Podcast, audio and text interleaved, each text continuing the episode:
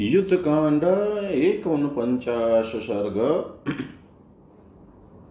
श्री राम का सचेत होकर लक्ष्मण के लिए विलाप करना और स्वयं प्राण त्याग का विचार करके वानरों को लौट जाने की आज्ञा देना। घोरेण शरबन्धेन बधौ दशरथात्म दशरथात्मजौ निःश्वसन्तौ यथा नागौ शयानो रुधिरोक्षितौ। सर्वे ते वानरश्रेष्ठा शशुग्रीवमहाबला परिवार्य महात्मानौ तस्तु शोकपरिप्लुता एतस्मिन्नन्तरे राम प्रत्यबुध्यत वीर्यवान् स्थिरत्वात् सत्त्वयोगा च शरैः सन्धानितोऽपि शन। ततो दृष्ट्वा सरुधिरं निशनं गाढमर्पितं भ्रातरं दिनवदनं पर्यदेव यदातुर किं नु मे शीतया कार्यं लब्धया जीवितेन वा शयानं यो आद्य पश्यामि भ्रातरं युधि निर्जितम् शक्यसीता समानारी मत्र्यलोके विचे वता न लक्ष्मणसमो भ्राता सचिवसाम्परायिक परित्यक्ष्याम्यहं प्राणान्, वानराणां तु पश्यतां यदि पञ्चत्वमापन सुमित्रानन्दवर्धन। किं नु वक्ष्यामि कौशल्यां मातरं, किं नु केकयीं कथम् अम्बां सुमित्रां च पुत्रदशनलालसाम् विवत्सां वेपमानां च वेपन्तीं कुररिमिव कथमाश्वासयिष्यामि यदि यास्यामि तं विना। कथं वक्ष्यामि शत्रुघ्नं भरतं च यशस्विनं मया सह वनं यातो विना तेनामागत उपालम्बं न शक्ष्यामि सोढुमम्बासुमित्रया इहैव देहं त्यक्ष्यामि न हि जीवितुमुत्सहे।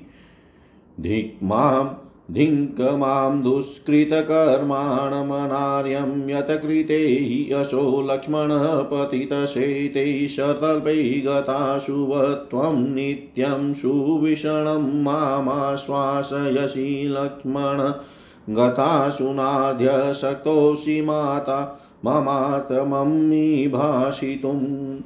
येनाद्य बहवो युद्धे निहता राक्षसाक्षितो तस्यामेवाद्य शूरस्त्वं शेषे विनिहतशनै। शयान शरतल्पेऽस्मिन् स्म सशोणितपरिश्रुतशरभूतस्ततो भाषी भास्करोऽस्तमिव व्रजन्। बाणाभिहतमत्वा न शक्नोषि भाषितुं रुजा चाब्रुवतो यस्य दृष्टिरागेण सूच्यते। यथेव माँ वनं यान्तमनुयातो महाद्युति अहमप्यनुयास्यामि तथैवेनं यमक्षयम्। इष्टबन्धुजनो नित्यमां च नित्यमनुव्रत इमामद्य गतो वस्तां ममानार्यस्य दुर्नयै। शुरुष्टेनापि वीरेण लक्ष्मणेन च संस्मरे परुषं विप्रियं चापि श्रावितं तु कदाचन। विससर्जैकवेगेन पञ्चमानशतानि च ईश्वस्त्रेष्वधिकस्तस्मात् कातवीर्या च लक्ष्मण। अस्त्रैरस्त्राणि यो हन्याचक्रस्यापि महात्मनः सोऽयमुर्व्याम् अत शेते महाशयनोचित। ततु मिथ्या प्रलप्तं माँ प्रदक्षयति न संशय यन्मया न कृतो राजा राक्षसानां विभीषण। अस्मिन् मुहूर्ते सुग्रीवप्रतियातुमितोऽसि मत्वा हीनं मया राजन् रावणोऽभिभविष्यति अङ्गदं तु पुरस्कृत्य ससैन्यं सपरिच्छदं सागरं तरसुग्रीवनीलेन च नलेन च कृतं हि सुमहत्कर्म यद्यन्यै दुष्करं राणे ऋक्षराजेन तुष्यामि गोलाङ्गुलाधिपेन च अङ्गदेन कृतं कर्ममेन्देन द्विविधेन च युधं केशरिणा सञ्जै घोरं सम्पातिना कृतम्। गवयेन गवाक्षेण शरभेन गजेन च अन्यैश्च हरिवियुधं मदते त्यक्तजीविते। न चातिक्रमितुं शक्यं देवं सुग्रीवमानुषे। यतु शक्यं व्यशयेन सुहृदा वा परं मम कृतं सुग्रीव, तत् सर्वं भवता धर्मभीरुणा मित्रकार्यं कृतमिदं भवद्भिवानरसभा अनुज्ञाता मया सर्वे यथेष्टं गन्तुमर्हत सुस्तुस्तस्य ये सर्वे वानरा परिदेवितं वर्तया चक्रिरे अश्रुणि नेत्रे कृष्णेतरे क्षणा। ततः सर्वाण्यनीकानि स्थापयित्वा विभीषण आजगाम गदा पाणिस्त्वरितं यत्र राघव। तं दृष्ट्वा त्वरितं यान्तं नीलाञ्जनचयोपमं वानराद्रुस्तु वानराद्रु वानरादुद्रुवु सर्वे मन्यमानास्तु रावणीं सर्वे मन्यमानास्तु रावणीम्। दशरथ कुमार श्री राम और लक्ष्मण भयंकर सर्पाकार बाण के बंधन में बंधे हुए से पड़े थे। वे लहू लुहान हो रहे थे और फुफकारते हुए सर्पों के समान सांस ले रहे थे। उन दोनों महात्माओं को चारों ओर से घेर कर सुग्रीवादी सभी श्रेष्ठ महाबली वानर शोक में डूबे खड़े थे। इसी बीच पराक्रमी श्री राम नागपाश से बंधे होने पर भी अपने शरीर की दृढ़ता और शक्तिमता के कारण मूर्छा से जाग उठे। उन्होंने देखा कि भाई लक्ष्मण बाणों से अत्यंत घायल होकर खून से लथपथ पड़े हुए हैं और उनका चेहरा बहुत उतर गया है। अतः वे आतुर होकर विलाप करने लगे। हाय, यदि मुझे सीता मिल भी गई तो मैं उन्हें लेकर क्या करूँगा? अथवा इस जीवन को ही रख कर क्या करना है? जबकि आज मैं अपने पराजित हुए भाई को युद्ध स्थल में पड़ा हुआ देख रहा हूँ। मत्र्यलोक में ढूँढने पर मुझे सीता जैसी दूसरी स्त्री मिल सकती है, परंतु लक्ष्मण के समान सहायक और युद्ध कुशल भाई नहीं मिल सकता। सुमित्रा के आनंद को बढ़ाने वाले लक्ष्मण यदि जीवित न रहे तो मैं वानरों के देखते देखते अपने प्राणों का परित्याग कर दूँगा। लक्ष्मण के बिना यदि मैं अयोध्या को लौटूं तो माता कौशल्या और कई कई को क्या जवाब दूँगा? तथा अपने पुत्र को देखने के लिए उत्सुक बछड़े से बिछुड़ी गाय के समान कामपति और कुररी की भांति रोती बिलखती माता सुमित्रा से क्या कहूँगा? उन्हें किस तरह धैर्य बनाऊँगा? मैं यशस्वी भरत और शत्रुघ्न से किस तरह यह कह सकूँगा कि लक्ष्मण मेरे साथ वन को गए थे? किंतु मैं उन्हें वहीं खोकर उनके बिना ही लौट आया हूँ। दोनों माताओं सहित सुमित्रा का उपालंब मैं नहीं सह सकूँगा। अतः यही इस देह को त्याग दूँगा। अब मुझमें जीवित रहने का उत्साह नहीं है। मुझ जैसे दुष्कर्मी और अन्नार्य को धिक्कार है, जिसके कारण लक्ष्मण मरे हुए के समान बान सैया पर सो रहे हैं। लक्ष्मण जब मैं अत्यंत विषाद में डूब जाता था, उस समय तुम्ही सदा मुझे आश्वासन देते थे।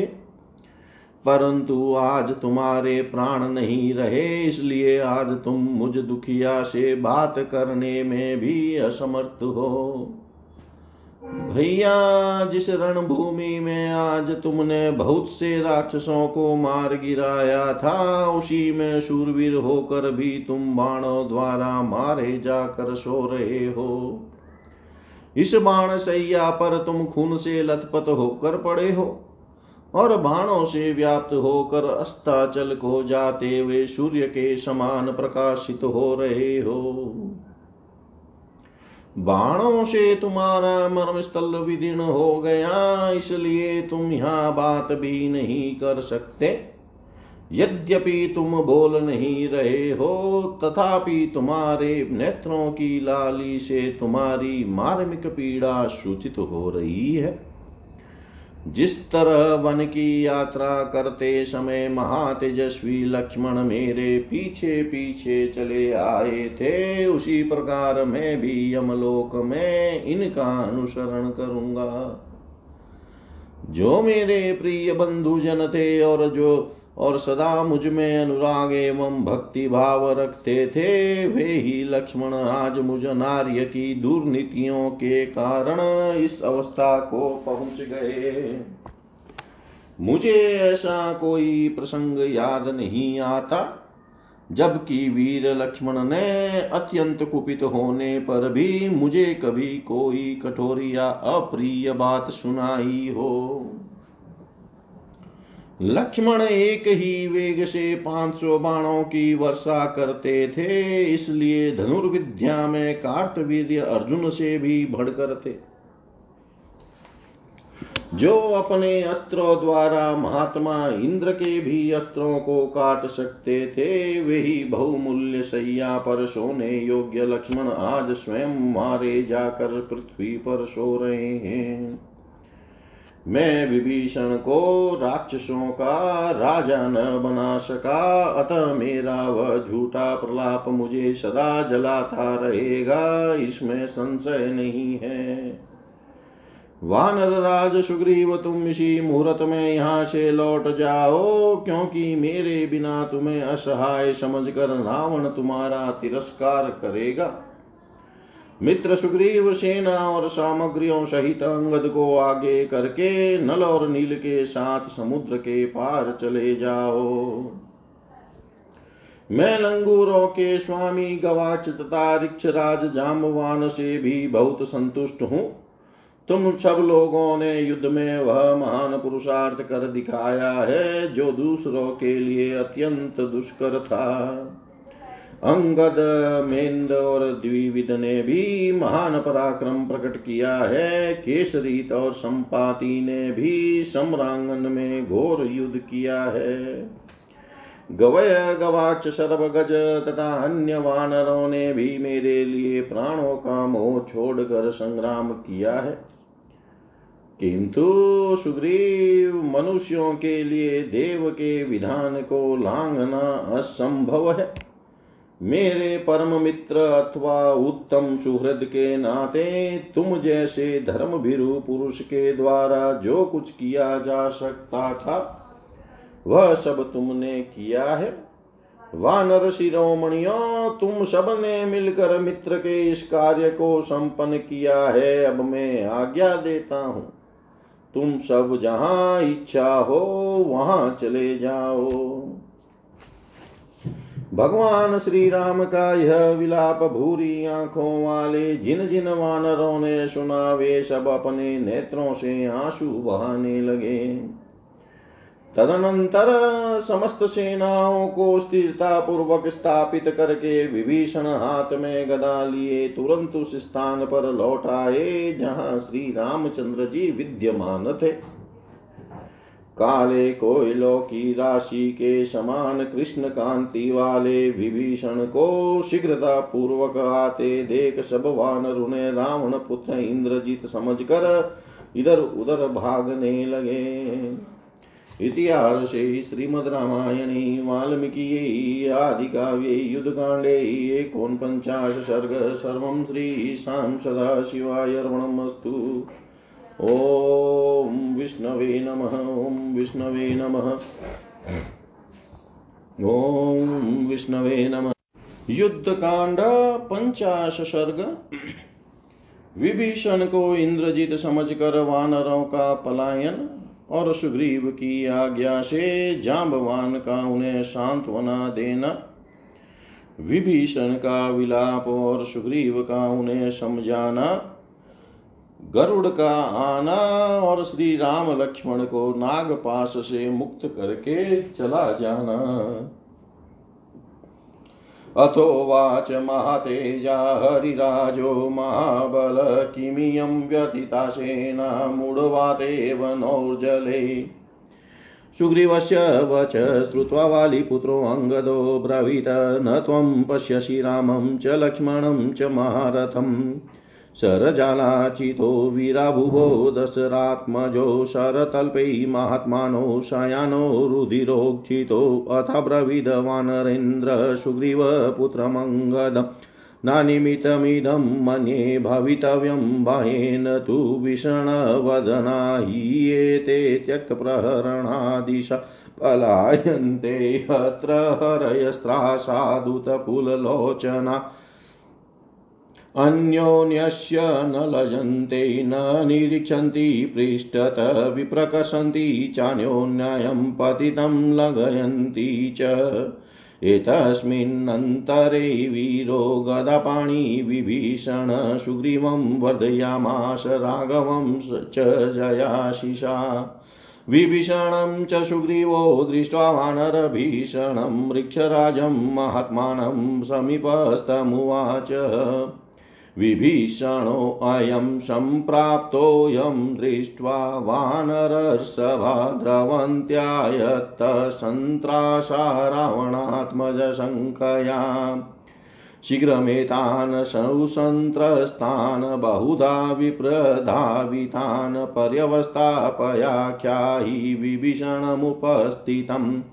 सुग्रीवेणैव मुक्तस्तु जाम्बवान् रेक्ष पार्थिव वानरान् सान्त्वयामास सन्निवत्य प्रधावत। ते निवृत्ता पुनः सर्वे वानरसा वानरास्त्यक्तसाध्वसा ऋक्षराजवचः श्रुत्वा तं च दृष्ट्वा विभीषणम्। विभीषणस्तु रामस्य दृष्ट्वा गात्रं शरैश्चितं लक्ष्मणस्य तु धर्मात्मा बभूव व्यथितस्तदा। जलक्लीनेन हस्तेन तयो नेत्रे विमृज्य च शोकसम्पीडितमनारुरोधविललाप च इमौ तौ सत्त्वसम्पन्नौ विक्रान्तौ प्रियसंयुगो। इमामवस्थां गमितो राक्षसे कुटयो दिवि। भ्रातृपुत्रेण चेतेन दुष्पुत्रेण दुरात्मना राक्षस्या जीवाय जिह्मया बुद्धया वञ्चिता वृजुविक्रमो। शरेरिवमावलं विधो रुधिरेण समुक्षितो वसुधायामिमो सुप्तो दृश्यते शल्यकाविव। ययो वीर्यमुपाश्रित्य प्रतिष्ठाकाङ्क्षिता मया ताविमो देहनाशाय प्रसुप्तौ पुरुषसभो जीवनद्य विपनोऽस्मि निनष्टराजमनोरथ प्राप्तप्रतिज्ञश्च रिपुषकामो रावणकृत एवं विलपमानं तं परिष्वज्य विभीषणं सुग्रीव सत्त्वसम्पन्नो हरिराजो ब्रवीदिगम् राज्यं प्राप्स्यसि धर्मज्ञं लङ्कायां नेहसंशय रावण स पुत्रेण स्वकामं नेहलप्स्यते। गरुडाधिष्ठितावेताबुभौ राघवलक्ष्मणौ त्यक्त्वा मोहं वदिष्यते सगणं रावणं राणे। तमेव सान्त्वयित्वा तु समाश्वास्य तु राक्षस। सुषेणं सशौरं पार्श्वे सुग्रीवस्तमुवाच सह शूरै हरिगणै लब्धसंज्ञा वरिन्दमो गच्छ त्वं भ्रातरो गुह्रियं किष्किन्नां रामलक्ष्मणौ। अहं तु रावणं हत्वा सपुत्रं सह बान्धवं मैथिलीमानयिष्यामि शक्रो नष्टामिव श्रियम्। श्रुत्वैतदवानरेन्द्रस्य सुषेणो वाक्यमब्रवीत देवासुरं महायुधमनुभूतं पुरातनं तदा स्मदान्वा देवान् सरसंस्पर्श कोविदान्निजग्नु शस्त्रविदुषच्छादयन्तो मुहुमुः तानातान् नष्टसंज्ञाश्च गतासु च बृहस्पति विद्याभिमन्त्रयुक्ताभिरौषधिभिश्चिकित्सति तान्योषधान्यानयितुं क्षीरोदम्यान्तु सागरं जवेन वानरा शीघ्रं सम्पाति हरयन्तु विजानन्ति पार्वती ते महौषधी सञ्जीवकरणीं दिव्यां विशल्यां देवनिर्मिता। चन्द्रश्च नाम द्रोणश्च क्षीरोदेशागरोत्मय अमृतं यत्र मथितं तत्र ते परमौषधि। तौ तत्र विहितौ देवै पर्वतोतौ महाौ दधौ अयं वायुसुतो राजन हनुमांस्तत्र गच्छतु। एतस्मिन्नन्तरे वायुमेधाश्चापि सविद्युतः पर्यस्य सागरे तोयं कम्पयनीव पर्वता महतापक्षवातेन सर्वदीपमाद्रुमा निपेतु भग्नविटपाशलिले लवणाम्बसि अभवनपनगास्त्रस्ता भोगिनस्तत्र वासिन शीघ्रं सर्वाणि यदाशि जग्मुश्च लवणार्णवम् ततो मुहूर्ताद् गरुडं वेनतेयं महाबलं वानराददृशु सर्वे ज्वलन्तमिव पावकं तमागतम् अभिप्रेक्ष्य नागास्ते विप्रदुद्रुवुः। ये स्तुतौ पुरुषो बधो शरभूते बाहुबलै ततः सुपर्णकाकुत्स्थो स्पृष्ट्वा प्रत्यभिनन्द्य च विममशं च पाणिभ्यां मुखे चन्द्रसमप्रभे वेनतेयेन संस्पृष्टास्तयो शरुरुः व्रणाशुवणे च तनुस्निग्धे तयोराशु बभूवतु तेजो वीर्यं बलं चौज उत्साह च महागुणा प्रदर्शनं च बुद्धि च स्मृति च द्विगुणा तयो तावुत्थाप्य मातेजा गरुडो वासवोपम उभौ च सस्वजेरिष्टो रामश्चैव चेनमुवाच भवत्प्रसादात् व्यसनं रावणीप्रभवं महतुपायेन व्यतिक्रान्तो शीघ्रं च बलिनो कृतो यथा तातं दशरथं यथाजं च पितामहं तथा भवन्तमासाद्य हृदयं मे प्रसीदति को भवान् रूपसम्पन्नो दिवस्त्रगनुलेपन वसानो विरजे वस्त्रे दिव्याभरणभूषित। तमुवाच महतेजावेन तेयो महाबलपतत्रीराज प्रीतात्मा हसपर्याकुले क्षणम्। अहं सकाते काकुत्स्थप्रियपाणो प्राणो बहिश्चर गरुतमानीय सम्प्राप्तो युवयो सायं कारणा। दश असुरा वा महावीर्या दानवा वा महाबला सुराश्चापि सगन्धर्वा पुरस्कृत्य शतकृतं नेममोक्षयितुं शक्ता शरबन्धं सुदारुण मायाबलादिन्द्रजिता निर्मितं क्रूरकर्मणा। एते नागाक्रादवेयास्तीक्ष्णदस्रा विशोल्बणा रक्षो मायाप्रभावेण शरभूतास्त्वदाश्रया। सभाग्यश्चाशी धर्मज्ञ राम सत्यपराक्रम लक्ष्मणेन स भ्रात्रा समरे रिपुघातिना इमं श्रुत्वा तु वृत्तान्तं त्वरमाणो अहमागत। सह सेवावयो स्नेहात् सखित्वमनुपालयन् मोक्षितो च महाघोरादस्मात् सायकबन्धनात् प्रमादश्च कर्तव्यो युवाभ्यां नित्यमेव हि। प्रकृत्या राक्षसा सर्वे सङ्ग्रामे कुटयोधिनशुराणां शुद्धभावानां भवतामाजवं बलम् वो राक्षसाणां रणाजिरे एतेनेवोपमाने नित्यं जीनामि राक्षसा एवमुक्त्वा तदा रामं सुपर्णश महाबल परिष्वज्य च सुस्निग्धमाप्रष्टुमुपचक्रमे सखे राघव धर्मज्ञ रिपुणामपि वत्सल अभ्यनुज्ञातुमिच्छामि गमिष्यामि यथा सुखम् न च कौतूहलं कार्यं सखित्वं प्रति राघव। कृतकर्मारणे वीरसखित्वं प्रतिवेत्स्यसि। बालवृदावशेषां तु लङ्कां कृत्वा शरोभिमिवि रावणं तु रिपुमत्वा सीतां त्वमुपलप्स्यसे इत्येवमुक्त्वा वचनं सुपर्णशीघ्रविक्रम रामं च निरुजं कृत्वा मध्ये तेषां वनोकसां प्रदक्षिणं तत् कृत्वा परिष्वज्य च वीर्यवान् जगमाकाश माविश्य सुपर्णपवनो यथा निरुजौ राघवो दृष्ट्वा तत् वानरयुत्तपा सिंहनादं तथा नेदुर्लाङ्गूलं दुदुश्चते ततो भैरीसमाजग्नुमृदङ्गाश्चाप्यवादयन् दग्मुशङ्कान् सम्प्रेष्टा, ज्वलन्त्यपि यथा पुरम्। अपरे स्फोटय विक्रान्ता वानरा नगयोदिन द्रुमानुत्पाट्य विविधास्तस्तु शतसहस्रश विसृजन्तो महानादास्त्राशयन्तो निशाचराणलङ्काद्वाराण्युपाजग्मु योद्धुकामाप्लवङ्गमा तेषां शुभिमस्तु मूलो निनादो बभूव शाखा मृगयुतपानां क्षयै निदागस्य यथा गणानां नाद सुभीमो नदतां निशीते। नाद सुभीमो नदनां निशीते।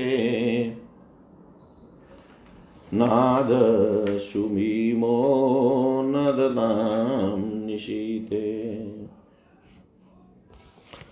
उस समय महातेजस्वी महाबली वानर राज सुग्रीव ने पूछा, वानरों, जैसे जल में बवंडर की मारी हुई नौका डगमगाने लगती है। उसी प्रकार जो यह हमारी सेना सहसा व्यथित होती है, इसका क्या कारण है?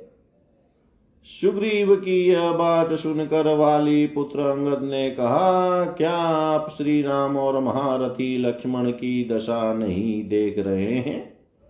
ये दोनों वीर महात्मा दशरथ कुमार रक्त से भीगे हुए बाण सैया पर पड़े हैं और बाणों के समूह से व्याप्त हो रहे हैं। तब वानर राज सुग्रीव ने पुत्र अंगद से कहा, बेटा, मैं ऐसा नहीं मानता कि सेना में अकारण ही भगदड़ मच गई है। किसी न किसी भय के कारण ऐसा होना चाहिए। ये वानर उदास मुँह से अपने अपने हथियार फेंक कर संपूर्ण दिशाओं में भाग रहे हैं और भय के कारण आँखें फाड़ फाड़ कर देख रहे हैं। पलायन करते समय उन्हें एक दूसरे से लज्जा नहीं होती है। वे पीछे की ओर नहीं देखते हैं। एक दूसरे को घसीटते हैं और गिर जाता, जो गिर जाता है, उसे लांग कर चल देते हैं। भय के मारे उठाते तक नहीं है। इसी बीच में वीर विभीषण हाथ में गदा लिए वहाँ पहुँचे और उन्होंने विजय सूचक आशीर्वाद देकर सुग्रीव तथा रघुनाथ जी की अभ्युदय की कामना की।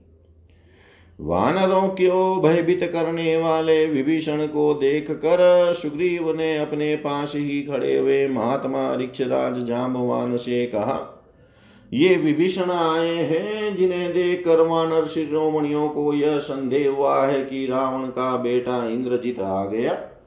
इसीलिए इनका भय बहुत बढ़ गया है और वे भागे जा रहे हैं।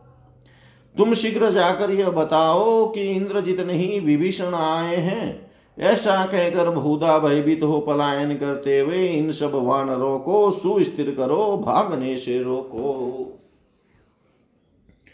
सुग्रीव के ऐसा कहने पर ऋक्षराज जामवान ने भागते हुए वानरों को लौटा कर उन्हें सांत्वना दी। ऋक्षराज की बात सुनकर और विभीषण को अपनी आँखों देख कर वानरों ने भय को त्याग दिया था, तथा वे सब के सब फिर लौट आए। श्री राम और लक्ष्मण के शरीर को बाणों से व्याप्त हुआ देख धर्मात्मा विभीषण को उस समय बड़ी व्यथा हुई। उन्होंने जल से भीगे हुए उन दोनों भाइयों के नेत्र पहुँचे और मन ही मन शोक पीड़ित हो वे रोने लगे और विलाप करने लगे। हाय जिन्हें युद्ध अधिक प्रिय था और जो बल विक्रम से संपन्न थे, वे ही ये दोनों भाई श्री राम और लक्ष्मण माया से युद्ध करने वाले राक्षसों द्वारा इस अवस्था को पहुँचा दिए गए। ये दोनों वीर सरलता पूर्वक पराक्रम प्रकट कर रहे थे, परंतु भाई के इस दुरात्मा कुपुत्र ने अपनी कुटिल राक्षसी बुद्धि के द्वारा इन दोनों के साथ धोखा किया। इन दोनों के शरीर बाणों द्वारा पूर्णतः छिद गए हैं। ये भा दोनों भाई खून से नहा उठे हैं और इस अवस्था में पृथ्वी पर सोए हुए ये दोनों राजकुमार कांटों से भरे हुए शाही नामक जंतु के समान दिखाई देते हैं। जिन्हें बल पराक्रम का आश्रय लेकर मैंने जिनके बल पराक्रम का आश्रय लेकर मैंने लंका के राज्य पर प्रतिष्ठित होने की अभिलाषा की थी, वे ही दोनों भाई पुरुष शिरोमणि श्री राम और लक्ष्मण देह त्यागने के लिए सोए हुए आज मैं जीते जी मर गया, मेरा राज्य विषयक मनोरथ नष्ट हो गया। शत्रु रावण ने जो सीता को न लौटाने की प्रतिज्ञा की थी, उसकी वह प्रतिज्ञा पूरी हुई। उसके पुत्र ने उसे सफल मनोरथ बना दिया। इस प्रकार विलाप करते हुए विभीषण को हृदय से लगाकर शक्तिशाली वानर राज सुग्रीव ने उनसे यो कहा, धर्मज्ञ, तुम्हें लंका का राज्य प्राप्त होगा। इसमें संशय नहीं है। पुत्र सहित रावण यहाँ अपनी कामना पूरी नहीं कर सकेगा। ये दोनों भाई श्री राम और लक्ष्मण मूर्छा त्यागने के पश्चात गरुड़ की पीठ पर बैठकर रणभूमि में राक्षस गणों सहित रावण का वध करेंगे। राक्षस विभीषण को इस प्रकार सांत्वना और आश्वासन देकर सुग्रीव ने अपने बगल में खड़े हुए ससुर सुसेन से कहा आप होश में आ जाने पर इन दोनों शत्रु दमन श्री राम और लक्ष्मण को साथ ले शूरवीर वानर गणों के साथ किसकिदा को चले जाइए।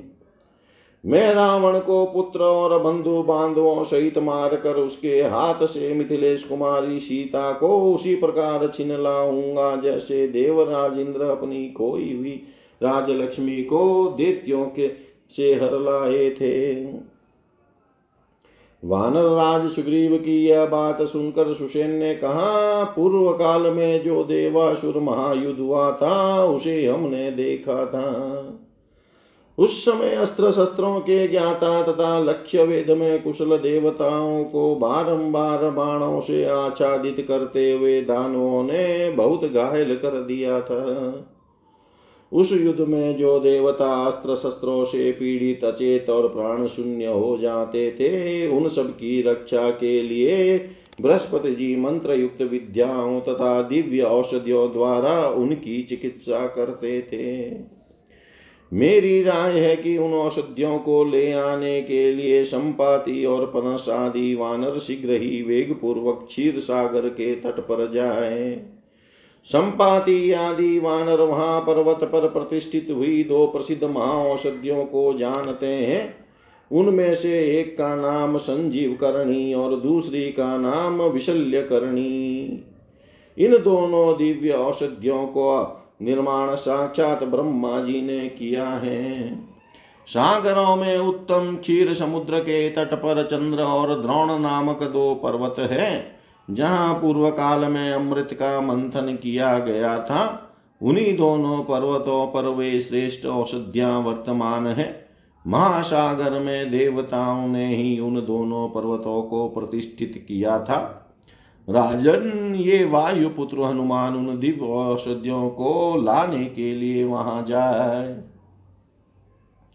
औषधियों को लाने की वार्ता वहाँ चल ही रही थी कि बड़े ज़ोर से वायु प्रकट हुई। मेघों की घटा गिर आई और बिजलियाँ चमकने लगी। वह वायु सागर के जल में हलचल मचाकर पर्वतों को कंपित सी करने लगी। गरुड़ के पंख से उठी हुई प्रचंड वायु ने संपूर्ण द्वीप के बड़े बड़े वृक्षों की डालियाँ तोड़ डाली और उन्हें लवण समुद्र के जल में गिरा दिया। लंकावासी महाकाय सर्प भय से थर्रा उठे। संपूर्ण जल जंतु शीघ्रता पूर्वक समुद्र के जल में घुस गए। तदनंतर दो ही घड़ी में समस्त वानरों ने प्रज्वलित अग्नि के समान तेजस्वी महाबली विनीतानंदन गरुड़ को वहाँ उपस्थित देखा। उन्हें आया देख जिन महाबली नागों ने बाण के रूप में आकर उन दोनों महापुरुषों को बाँध रखा था। वे सब के सब वहाँ से भाग खड़े हुए। तत्पश्चात गरुण ने उन दोनों रघुवंशी बंधुओं को स्पर्श करके अभिनंदन किया और अपने हाथों से उनके चंद्रमा के समान कांतिमान मुख को पहुँचा। गरुड़ जी का स्पर्श प्राप्त होते ही श्री राम और लक्ष्मण के सारे घाव भर गए और उनके शरीर तत्काल ही सुंदर कांति से युक्त एवं स्निग्ध हो गए। उनमें तेज वीर्य बलौज उत्साह, दृष्टि शक्ति, बुद्धि और स्मरण शक्ति आदि महान गुण पहले से भी दुगने हो गए। फिर महातेजस्वी गरुड़ ने उन दोनों भाइयों को जो साक्षात इंद्र के समान थे, उठाकर हृदय से लगा लिया। तब श्री राम जी ने प्रसन्न होकर उनसे कहा इंद्रजीत के कारण हम लोगों पर जो महान संकट आ गया था, उसे हम आपकी कृपा से लांग गए। आप विशिष्ट उपाय के ज्ञात हैं, अतः आपने हम दोनों को शीघ्र ही पूर्ववत बल से संपन्न कर दिया है। जैसे पिता दशरथ और पितामह अज के पास जाने से मेरा मन प्रसन्न हो सकता था, वैसे ही आपको पाकर मेरा हृदय हर्ष से खिल उठा है। आप बड़े रूपवान हैं। दिव्य पुष्पों की माला और दिव्य अंगराग से विभूषित हैं। आप दो स्वच्छ वस्त्र धारण कर रखे हैं तथा दिव्य आभूषण आपकी शोभा बढ़ाते हैं। हम जानना चाहते हैं कि आप कौन है। सर्वज्ञ होते हुए भी भगवान ने मानव भाव का आश्रय लेकर गरुड़ से ऐसा प्रश्न किया। तब महातेजस्वी महाबली पक्षीराज विनीतानंदन गरुड़ ने मन ही मन प्रसन्न हो, आनंद के आंसुओं से भरे हुए नेत्र वाले श्री राम से कहा, काकुतस्थ, मैं आपका प्रिय मित्र गरुड़ हूँ बाहर विचरने वाला आपका प्राण हूँ, आप दोनों की सहायता के लिए ही मैं इस समय यहाँ आया हूँ। महापराक्रमी असुर महाबली दानव देवता तथा गंधर्व भी यदि इंद्र को आगे करके यहाँ आते तो वे भी इस भयंकर सर्पाकर बाण के बंधन से आपको छुड़ाने में समर्थ नहीं हो सकते थे। क्रूर कर्मा इंद्रजित ने माया के बल से जिन नाग रूपी बाणों का बंधन त्यार किया था, वे नाग ये कद्रु के पुत्र ही थे। इनके दांत बड़े तीखे होते हैं, इन नागों का विष बड़ा भयंकर होता है। ये राक्षस की माया के प्रभाव से बाण बनकर आपके शरीर में लिपट गए थे। धर्म के ज्ञाता सत्य पराक्रमी श्री राम सम्रांगन में शत्रुओं का संहार करने वाले अपने भाई लक्ष्मण के साथ ही आप बड़े सौभाग्यशाली हैं, जो अनायास ही इस नागपाश से मुक्त हो गए। मैं देवताओं के मुख से आप लोगों के नागपाश में बंधने का समाचार सुनकर बड़ी उतावली के साथ यहाँ आया हूँ। हम दोनों में जो स्नेह है उससे प्रेरित हो मित्र धर्म का पालन करता हुआ सहसा पहुँचा हूँ। आकर मैंने इस महाभयंकर बाण बंधन से आप दोनों को छुड़ा दिया।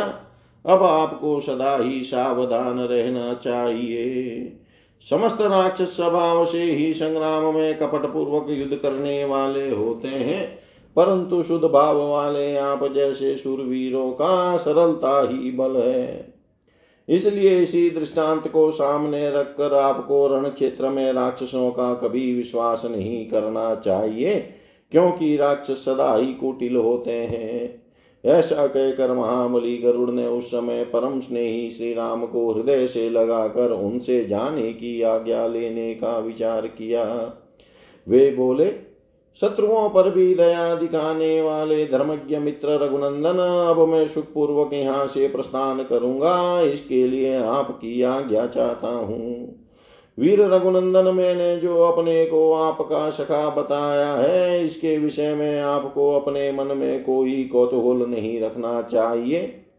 आप युद्ध में सफलता प्राप्त कर लेने पर मेरे इस सख्य भाव को स्वयं समझ लेंगे। आप समुद्र की लहरों के समान अपने बाणों की परंपरा से लंका की ऐसी दशा कर देंगे कि यहाँ केवल बालक और बूढ़े ही शेष रह जाएँगे। इस तरह अपने शत्रु रावण का संहार करके आप सीता को अवश्य प्राप्त कर लेंगे। ऐसी बातें कहकर शीघ्रगामी एवं शक्तिशाली गरुड़ ने श्री राम को निरोग करके उन वानरों के बीच में उनकी परिक्रमा की और उन्हें हृदय से लगाकर वे वायु के समान गति से आकाश में चले गए। श्री राम और लक्ष्मण को निरोग हुआ देख, उस समय सारे वानर युद्धपति सिंहनाद करने और पूछ हिलाने लगे। फिर तो वानरों ने डंके पीटे, मृदंग बजाए, शंखनाद किए और हर्षोल्लास से भरकर पहले की भांति वे गर्जने और ताल ठोकने लगे। दूसरे पराक्रमी वानर जो वृक्षों और पर्वत शिखरों को हाथ में लेकर युद्ध करते थे, नाना प्रकार के वृक्ष उखाड़ कर लाखों की संख्या में युद्ध के लिए खड़े हो गए। ज़ोर ज़ोर से गरजते और निशाचरों को डराते हुए सारे वानर युद्ध की इच्छा से लंका के दरवाजों पर आकर डट गए। उस समय उन वानर युद्धपतियों का बड़ा भयंकर एवं तुमल सिंह नाद सब और गूंजन गूंजने लगा। मानो ग्रीष्म ऋतु के अंत में आधी रात के समय गरजते हुए मेघों की गंभीर गर्जना सब और व्याप्त हो रही हो। इतिहासे श्रीमद् रामायणे, वाल्मीकि आदिकाव्ये युद्धकाण्डे पञ्चाश सर्ग, सर्व श्रीशां सदाशिवाय अर्पणमस्तु ॐ विष्णवे नम ॐ विष्णवे नम ॐ विष्णवे नमः। युद्ध कांड एक पंचाश सर्ग श्री राम के बंधन मुक्त होने का पता पाकर चिंतित हुए रावण का धूमराज को युद्ध के लिए भेज, भेजना और सेना सहित धूमराज का नगर से बाहर आना। तेषां तु तुमुलं शब्दवानराणां महोजसां नदितां राक्षसैः सार्धं तदा सुस्राव रावण। स्निग्धगम्भीरनिर्घोषं श्रुत्वा तं निनदं वृषं सचिवानां ततस्तेषां मध्यवचनमब्रवीत्। यथाशो सम्पृष्टानां वानराणामुपस्थित बहूनां सुमहान् नादो मेघनामिव गर्जताम्। सुव्यक्तं महती प्रीतिरयतेषां नात्र संशय तथा हि विपुले नादेशुभुभे लवणार्णव तौ तु बद्धौ शरैस्तीक्ष्णै भ्रातरो रामलक्ष्मणोऽयं च सुमहान् नादशङ्का शङ्का जनयतीव मे एवं च वचनं चोक्त्वा मन्त्रिणो राक्षसेश्वर उवाच निरितास्तत्र सम्प समीपपरिवर्तिन ज्ञायतां तृण मे तेषां सर्वेषां च मनोकषां शोकाकालै समुत्पन्नै हसकारणमुत्थितम् ततोक्तास्ते सुसम्भ्रान्ता प्राकारमधिरूयं च बद्रीषु पालितां सेनां सुग्रीवेण महात्मना। तौ च मुक्तौ सुदौ घोरेण शरबन्धेन राघवो समुदितो महाभागो विषेदु सर्वराक्षसा। सन्त्रस्तहृदया सर्वे प्राकारादवरुयं ते विवर्णां राक्षसा घोरा राक्षसेन्द्रमुपस्थिता। तदप्रियं दिनमुखां रावणस्य च राक्षसा कृत्स्नं निवेदयामाशुर्यथावद्वाक्यकोविदा यौ ताविन्द्रजिता युद्धे भ्रातरो रामलक्ष्मणो निबधौ शरबन्धेन निशप्रकम्पभुजो कृतो। विमुक्तौ शरबन्धेन्दृश्येते तौ रणजिरै पाशनिव गजौ चित्वा गजेन्द्रसमविक्रमो तच्छ्रुत्वा वचनं तेषां राक्षसेन्द्रो महाबलचिन्ताशोकसमाक्रान्तो। विवणवदनो भवत् घोरै दत्तवरै बद्धौ शरीराशि अमोघे सूर्यसङ्काशे प्रमत्येन्द्रजितायुधि तदन्त्रबन्धमासाद्य यदि मुक्तो रिपु मम संशयस्तमिदं सर्वमनुपश्याम्यहं बलम् निष्फला खलु संवृता शरपावकतेजस आदतं येस्तु सङ्ग्रामे रिपूणां जीवितं मम एवमुक्त्वा तु सङ्क्रुधो निष्वन्नुरगो यथा अब्रवीदरक्षसां मध्ये धूम्राख्यं नाम राक्षसं बलेन महतयुक्तो रक्षसां भीमविक्रम त्वं वदायाशु निर्यायी रामस्य सह वानरे। एवमुक्तस्तु धूम्राक्षो राक्षसेन्द्रेण धीमता, परिक्रम्य ततः शीघ्रं निजगाम नृपालयातभिनिष्क्रम्य तद्वारं बलाध्यक्षमुवाच त्वरयस्व बलं शीघ्रं किं चिरेण युयुत्सत? धूम्राक्षवचनं श्रुत्वा बलाध्यक्षो बलानुगबलमुद्योजयामास रावणस्याज्ञावृशम् ते बद्धघण्टाबलिनो घोररूपा निशाचरा विनद्यमाना संहृष्टा धूम्राक्षं पर्यवारयन्। विविधायुधहस्ता च शूलमुद्गरपाणय गदाभिपटिशे दण्डे रायसे मुशलेरपि परिधे विन्धिपाले च भले पाशे परस्वदे निरययुराक्षसा घोरा नदन्तो जलदायता।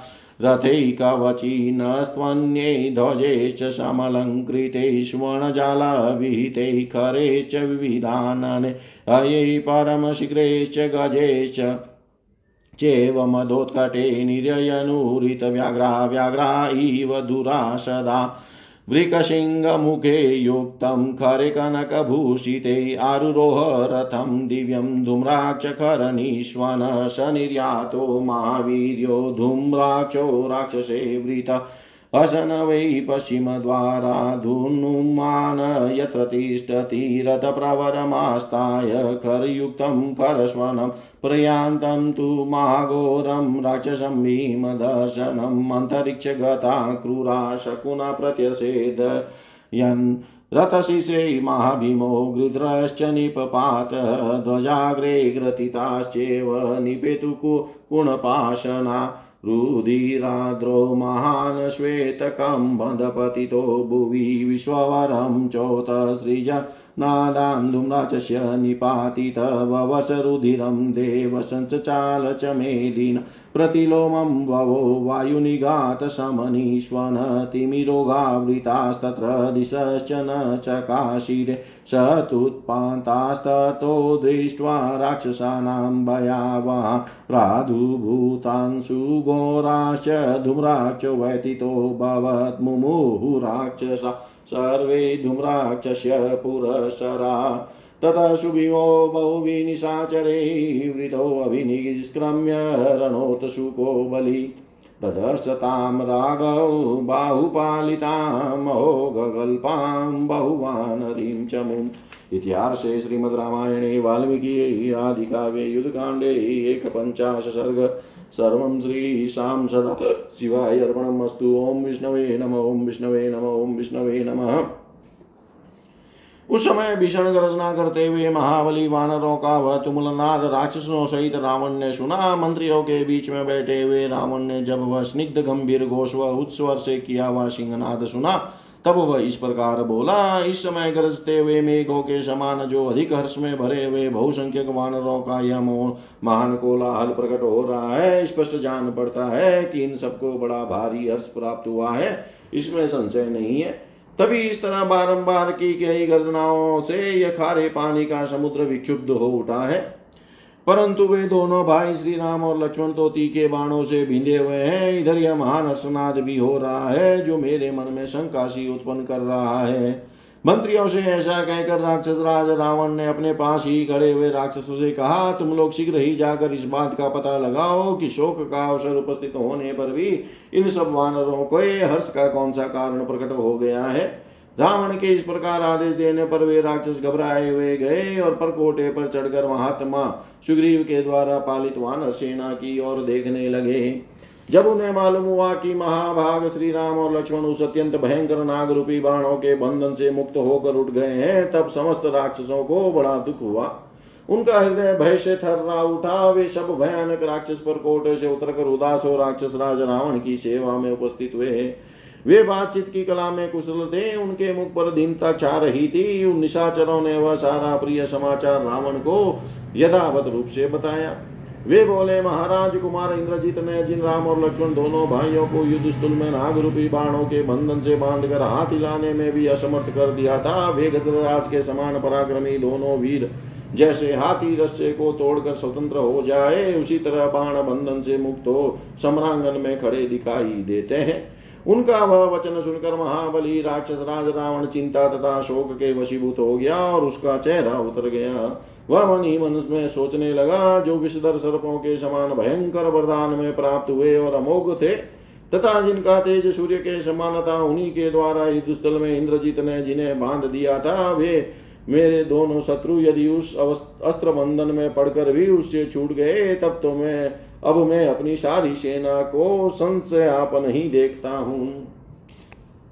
जिन्होंने पहले युद्ध स्थल में मेरे शत्रुओं के प्राण ले लिए थे, वे अग्नितुल्य तेजस्वी बाण निश्चय ही आज निष्फल हो गए।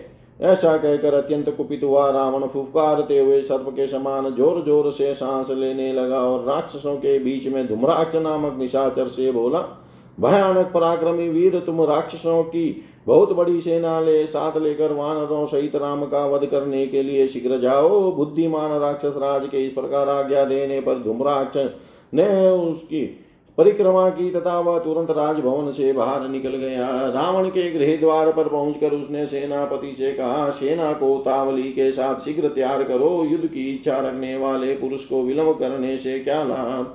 धूमराज की बात सुनकर रावण की आज्ञा के अनुसार सेनापति ने जिनके पीछे बहुत बड़ी सेना थी, भारी संख्या में सैनिकों को तैयार कर दिया। वे भयानक रूपधारी, बलवान निशाचर, प्राश और शक्ति आदि अस्त्रों से घंटे बांधकर हर्ष और उत्साह से युक्त ज़ोर ज़ोर से गरजते हुए आए और धुमराज को घेर कर खड़े हो गए। उनके हाथों में नाना प्रकार के अस्त्र शस्त्र थे। कुछ लोगों ने अपने हाथों में शूल और मुदगर ले रखे थे। गदा पटिस लोहदंड मुसल परिद, बिंदी, पाल, भाले पास और फरसे लिए बहुतेरे भयानक राक्षस युद्ध के लिए निकले। वे सभी मेघों के समान गंभीर गर्जना कर रहे थे, करते थे।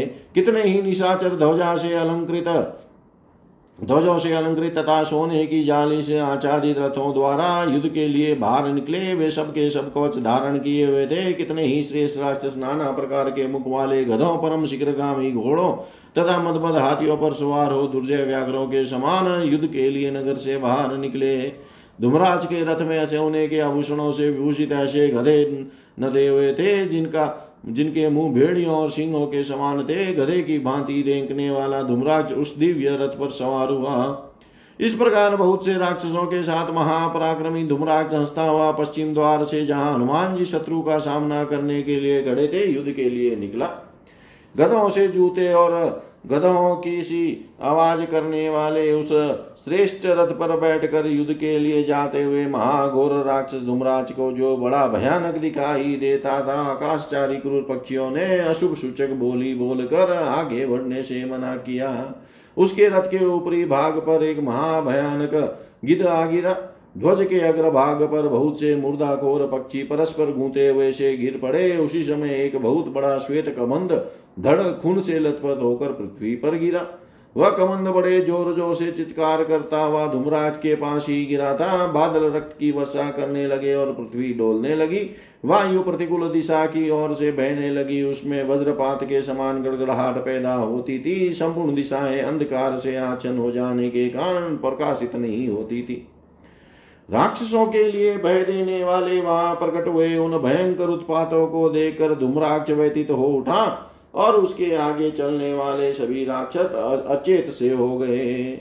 इस प्रकार बहुसंख्यक निशाचरों से घिरे हुए और युद्ध के लिए उत्सुक रहने वाले महाभयंकर बलवान राक्षस धूम्राक्ष ने नगर से बाहर निकलकर श्री रामचंद्र जी के बाहुबल से सुरक्षित एवं प्रलय कालिक समुद्र के समान विशाल वानरी वानरी सेना को देखा। इतिहास श्रीमद रामायणे, वाल्मीकि आदि गावे युद्ध कांडे, एक पंचाश सर्ग सर्वं श्रीशां सदाशिवाय अर्पणम् ॐ विष्णवे नमः ॐ विष्णवे नमः ॐ विष्णवे नमः।